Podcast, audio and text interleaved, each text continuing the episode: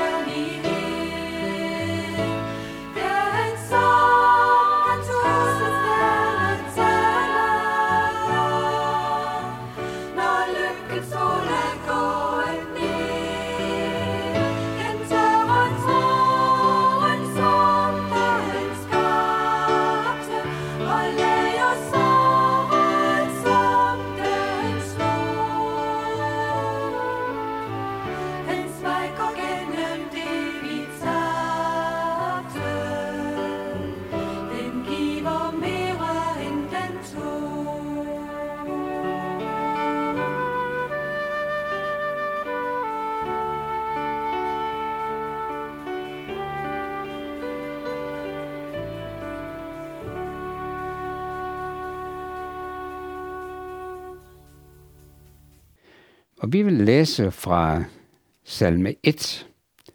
Lykkelig den, som ikke går efter ugudeliges råd, og som ikke går på sønderes vej, og ikke sidder blandt spottere, men har sin glæde ved Herrens lov, og grunder på hans lov dag og nat. Han er som et træ, der er plantet ved bækken. Det bærer frugt til rette tid, og dets blade visner ikke. Alt, hvad han gør, lykkes for ham.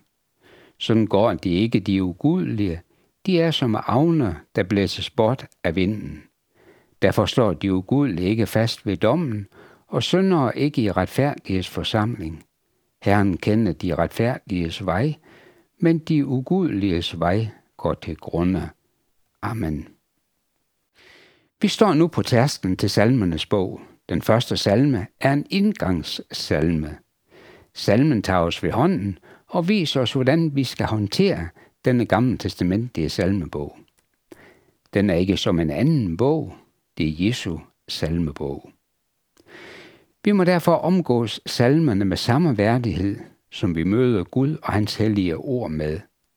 Her hedder det i vers 1, Lykkelig den, der ikke vandrer efter ugudeliges råd, som ikke går på synderes vej og ikke sidder blandt spottere. Lykkelig den, der ikke gør det er det første, vi møder, og det er forsagelsen.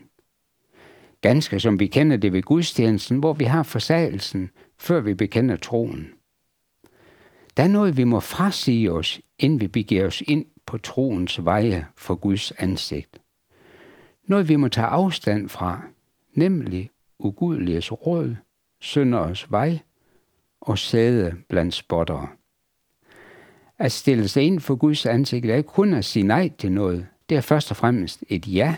Et ja til det, Gud giver. Det er at lytte. Lytte til, hvad Gud siger i sit ord.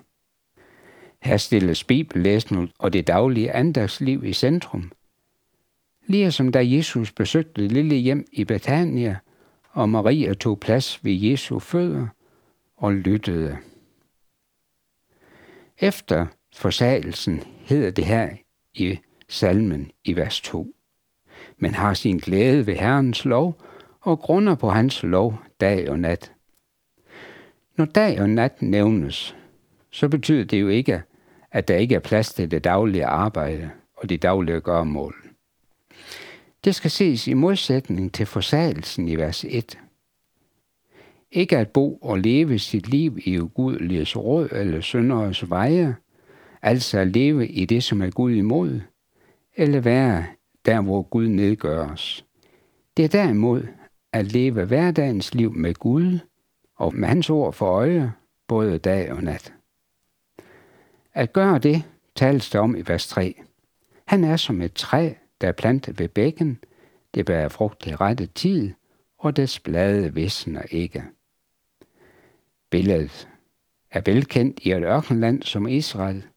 Læserne kendte situationen, at det så langt øjet række er der ørken, frugtløsløs ørken. Midt i ørkenen står der et træ, frisk og grønt. Hvordan kan det lade sig gøre? Jo, der kom en lille kilde op af jorden, og der har træet fundet sin livskraft og næring. Det bruges som et billede på den, der suger sin livskraft af Guds evige ord. Billedet illustrerer denne verden som gold og frugtesløs.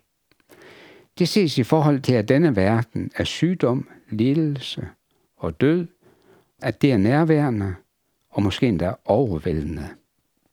Vi kan ikke kæmpe os fri af det mørke, som rammer os, både på det psykiske og det fysiske område, og som også rammer os mentalt og evigt.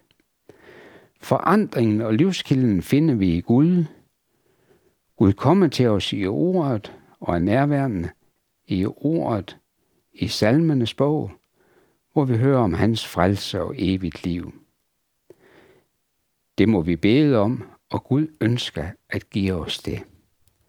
Her illustreres forskellen imellem denne verden og alt dens utilstrækkelige liv som en ørken, og Guds verden med billedet af ørkenen og træet ved bækken. I forlængelse af billedet med træet, der står midt i kilden og henter vand, er der en sætning, som vi måske kan undre os over, og måske endda støde os på. Der står, alt hvad han gør, lykkes for ham. Så spørger vi, lykkes alt for den, som lever med Gud i sin hverdag? Kender den, som lever med Gud, ikke menneskelivets byrder? Jo, lige så godt som alle andre.